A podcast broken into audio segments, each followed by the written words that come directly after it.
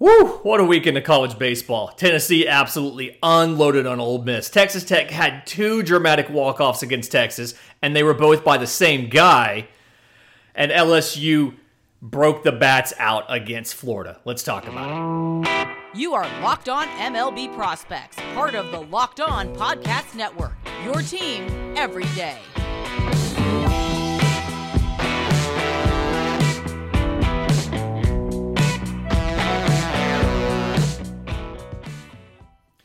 Yes, welcome on into Locked On MLB Prospects, your home for all things minor league baseball. I'm your host, Lindsey Crosby, baseball writer for Sports Illustrated. Thank you for making this your first listen every single day. And on today's episode, recapping that crazy weekend in college baseball. Uh, and it, you have to start with Tennessee. So Tennessee, um, I think top know, top ten Tennessee goes into Swayze Field to take on number one Ole Miss.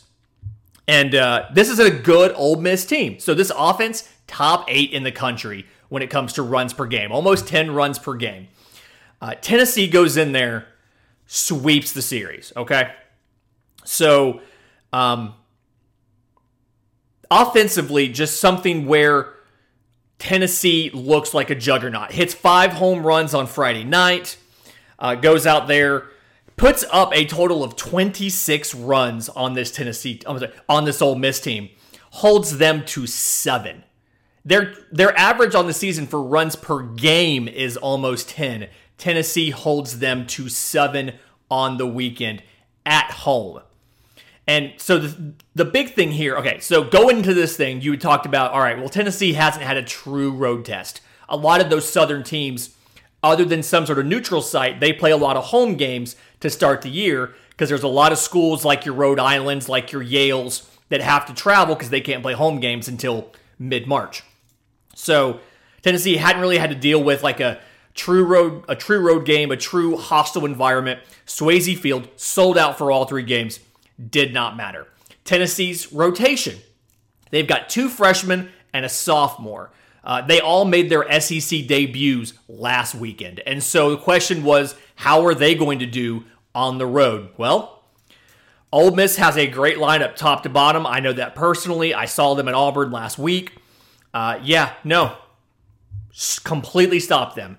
Um, t- Tennessee's offense, how would they do outside of home? Five home runs on the weekend, 26 for the series. So if you're looking at this now as far as what happens in college baseball, so first, Tennessee is your number one team in the country. Not because they beat the number one, but because they have earned it. Uh, and Auburn head coach Butch Thompson has talked about this with me before about so much of rankings early in the season are based off of what you did last year. Well, Tennessee lost, you know, made the College World Series, lost seven guys to the draft off that team. So a lot of people kind of expected, okay, they lost seven guys to the draft. They don't have preseason All American uh, Blade Tidwell. He's got a shoulder injury. So we're going to start them off pretty low. They have risen to number one. Flip that around, Ole Miss. Like, the book is out on Ole Miss, right? Um, the offense is very good against uh, mid level and lower level starters, but if you have elite talent, uh, you can't necessarily do it. They can hit um they could hit home runs. They got four of them over the weekend, but they just they couldn't um, they couldn't gener- get enough base runners, and they couldn't generate offense from the top of the lineup, especially against Tennessee's starters. And Tennessee starters, so those three guys, the two freshmen and the sophomore, twenty and two thirds innings, eight hits, two runs, twenty-seven strikeouts. So Tennessee absolutely showed number one team in the nation. Uh, other teams in the SEC that answered questions. LSU. So LSU comes into a series against Florida, um, having lost, I believe, four of the previous five games, three of the previous four. Uh, lose on Friday night, seven to two. That's the fourth loss in five games. There you go. Uh, and then from that point on, looked like a different team. Did not trail the rest of the weekend. One Saturday 16 to 4, one Sunday 11 to 2. So they struggled against Hunter Barco, who we've talked a lot about on this show, the ace for Florida. Struggled against him on Friday night. After him, opened the bats up. You know, uh, just hit everything, hit it hard. And the thing with this LSU team is we hadn't necessarily seen like the offense has been great. We hadn't seen the defense and we hadn't seen the pitching show up. So the defense going into the weekend, LSU only had 3 games out of their first 22 where they didn't have an error. So not playing great defense, not making not dominating the routine plays. Goes out there against Florida, 3 games, no errors. Just absolutely takes care of business. And then um, pitching wise, something where the the Saturday and Sunday starters outside of like the Friday night guy, Saturday and Sunday starters hadn't necessarily held up together. Um, they go 11 and two thirds innings, only allow um, only allow uh, three runs, and the bullpen steps up as well. And so it's something where this LSU team looks kind of scary now. They have a chance. Not saying it's going to happen, but they have a chance to contend for Omaha I expect at the very least they'll be in the contention to get a regional at some point in time. Um, other SEC teams that, that had notable performances, South Carolina. So I don't know which South Carolina team is real. They go out there, they win two out of three against Vandy. And I'm like, okay, that's Vandy's a really good baseball team, really good baseball program. Um, they won a series earlier in the year against then number one Texas. Uh, and part of that is Texas has taken a step back. We'll get to that in the next segment. But like, okay, that looks great. the same time, this same South Carolina team has had a five game losing streak already. They've only played 20 games. Uh, they got swept by Clemson. They got swept at Tennessee. I don't necessarily think getting swept at Tennessee is that bad of a thing because Tennessee is the number one team in the country, and I think for a reason. Uh, but it's something where I'm trying to figure out this South Carolina team. And I want to believe that the South Carolina team is better than the Clemson and Tennessee sweeps because they battled injuries early. Um, but that they've just yo-yoed back and forth between extremes, and I don't have a true idea of of who this is, who the South Carolina team is. So, yeah, they lose the opener ten nothing to Vandy. They come back, uh, they win eight to two on Saturday, and then they win on Sunday. And it's just like I'm trying to figure out um, what this team is. I don't really know. Uh, at some point in time, we'll get there. And in just a minute, I do want to talk about some of the teams that uh, that are not in the SEC that had um, that had great weekends. And let's talk about Texas Tech beating Texas. But first, today's episode is brought to you by our friends at at Athletic Greens. Our this this partner of ours has a product I use literally every single day. I started taking Athletic Greens because I have celiac disease, autoimmune disorder. I can't digest. I can't eat gluten. Um, so I have to go gluten free, and it's not because I, you know, because I want to. It's because I have to. But to go along with celiac disease, um, I struggle to to absorb nutrients uh, both from food and from medicine. Uh, and so I've been taking vitamins, I've been taking supplements for years, and I've always struggled to try to get you know the right amount of iron and things like that. And Athletic Greens uh, has been a game changer for me. So Athletic Greens is 75 high quality vitamins, minerals, whole food source superfoods, probiotics, and adaptogens that you get from one scoop. So you take one scoop of athletic greens, uh, you put it into 8 to 12 ounces of water. I do cool water every morning, drink it on an empty stomach, and it absolutely goes well. It's less than one gram of sugar. Um, you know, it's it's there's no artificial stuff in there. It's all natural, uh, and for me, very big. It's gluten free, but if you need it, it's also dairy free, it's vegan, it's paleo, it's keto friendly. So can help a lot of different people. And like I said, it's it's like it, it's become the one thing I do every single day to take care of myself. Uh, so, right now, it's time to reclaim your health and arm your immune system with convenient daily nutrition, especially as we head into flu and cold season. It's one scoop in a cup of water every day, and that's it. So, to make it easy, Athletic Greens is going to give you a free one year supply of immune supporting vitamin D and five free travel packs with your first purchase. All you have to do is visit athleticgreens.com slash MLB network. Again, that's athleticgreens.com slash MLB network to take ownership over your health and pick up the ultimate daily nutritional insurance. Boy, Texas Tech had a weekend. Kurt Wilson for Texas Tech has to be if he has to buy himself a beer in Lubbock for the rest of his life, that city has failed him. So, Texas Tech versus Texas. If you remember, we previewed that last week on College Baseball Tuesday because these two teams have won the last five conference championships. And so whoever wins this series was going to be in the driver's seat. So, okay, Friday goes to extras. Kurt Wilson is on third. The Texas closer is in, Aaron Nixon. And if you watch, and there's a great video out there, I think it's from Jomboy Media where they break it down. But if you watch Aaron Nixon, he does this thing when he gets the ball.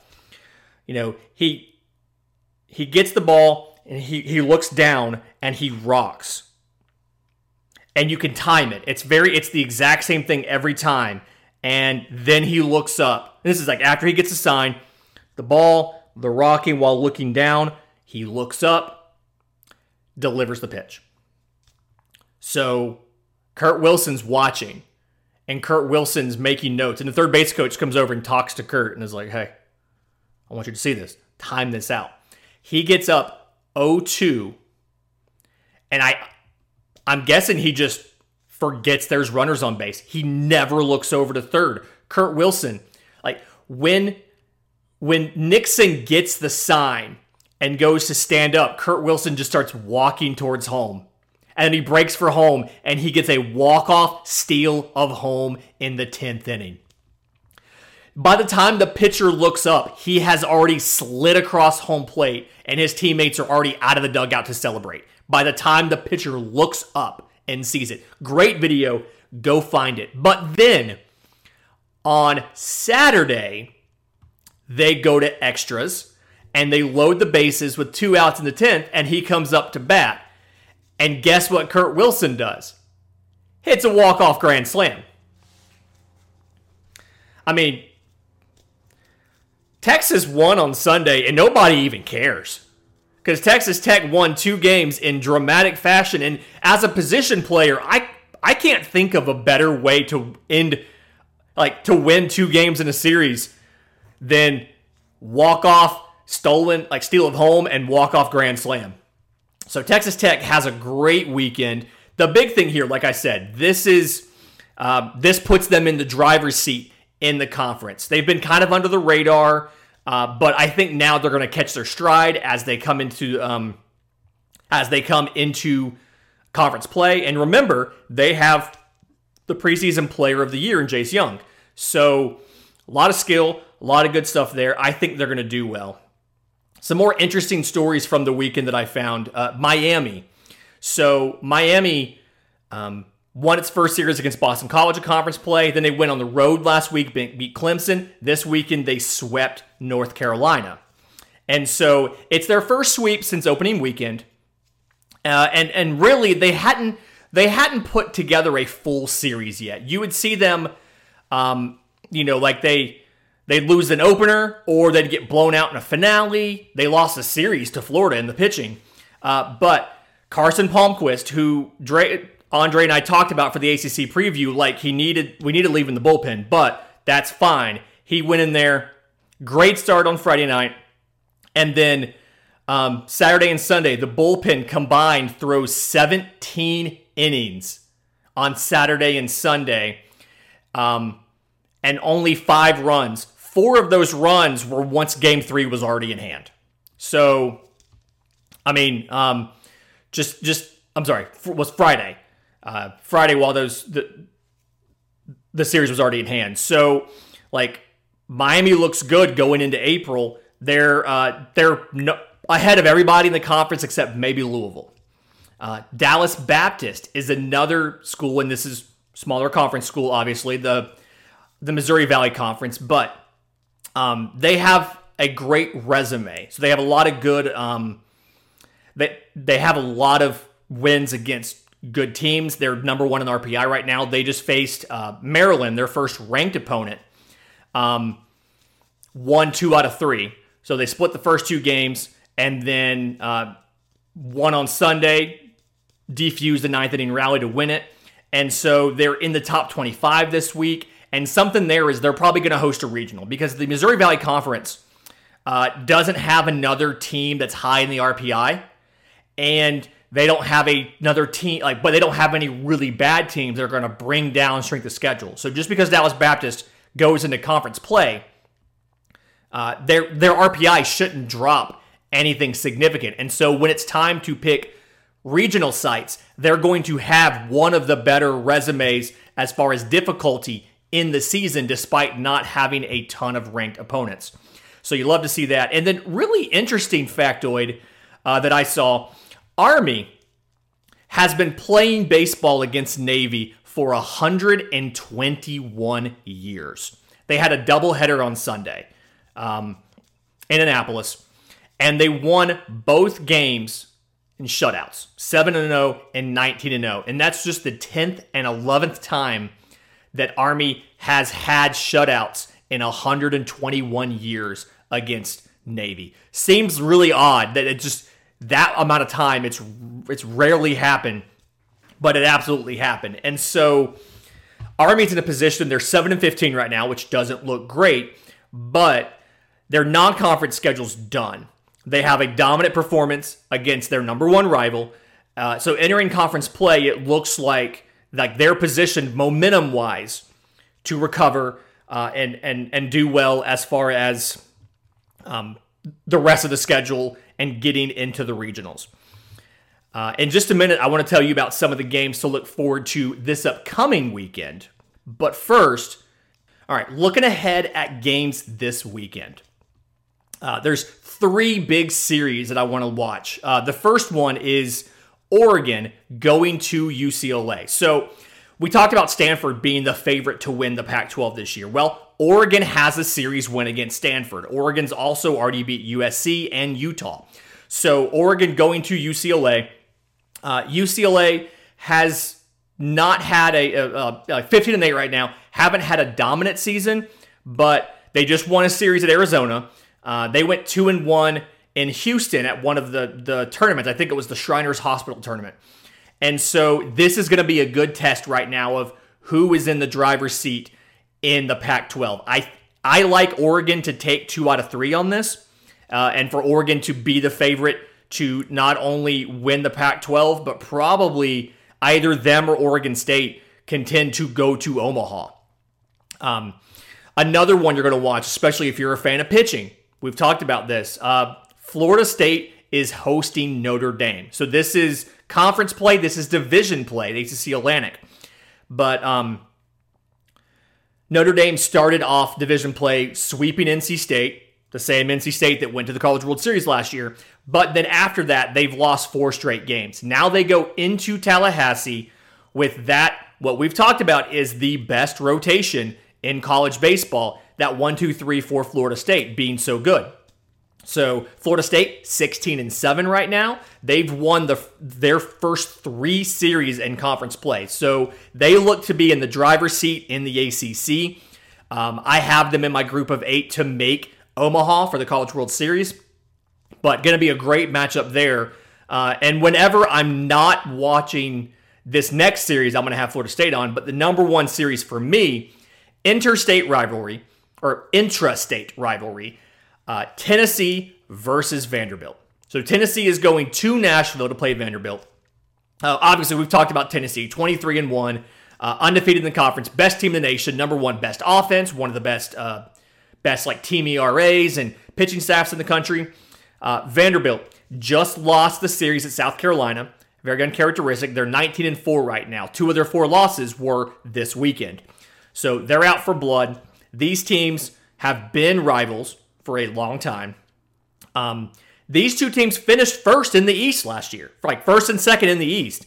Uh, so the winner of this series, and I think right now, if you handicap it, uh, the easy money is to say, yeah, Tennessee is going to win this. Vanderbilt has a lot of a lot of position player talent, and if anybody can score to keep up with Tennessee, it's going to be somebody like a Vanderbilt. But uh, that absolutely is going to be the matchup of the weekend.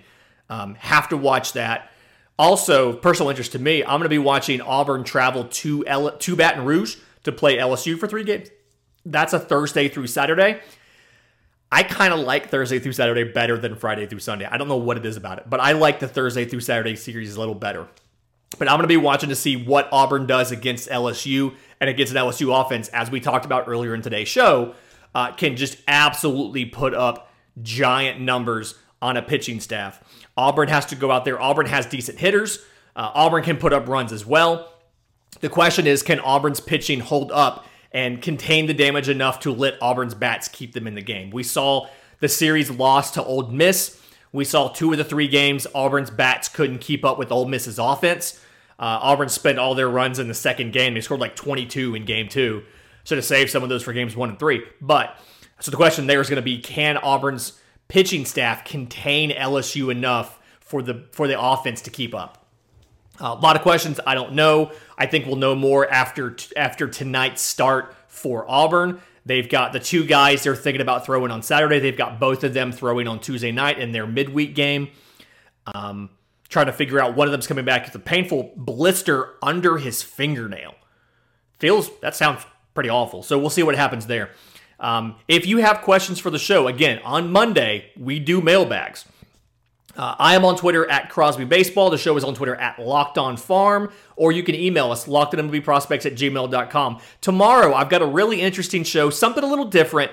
I hopped on with our friends from Locked On Astros, and we did a deep dive on shortstop Jeremy Pena. Probably going to replace Carlos Correa uh, at shortstop for the Astros this year. Obviously, you're calling up a rookie to man the keystone um, for a contending team. Kind of a big deal. Uh, so I've got that conversation for you tomorrow. Uh, but until then, this has been Locked on MLB Prospects.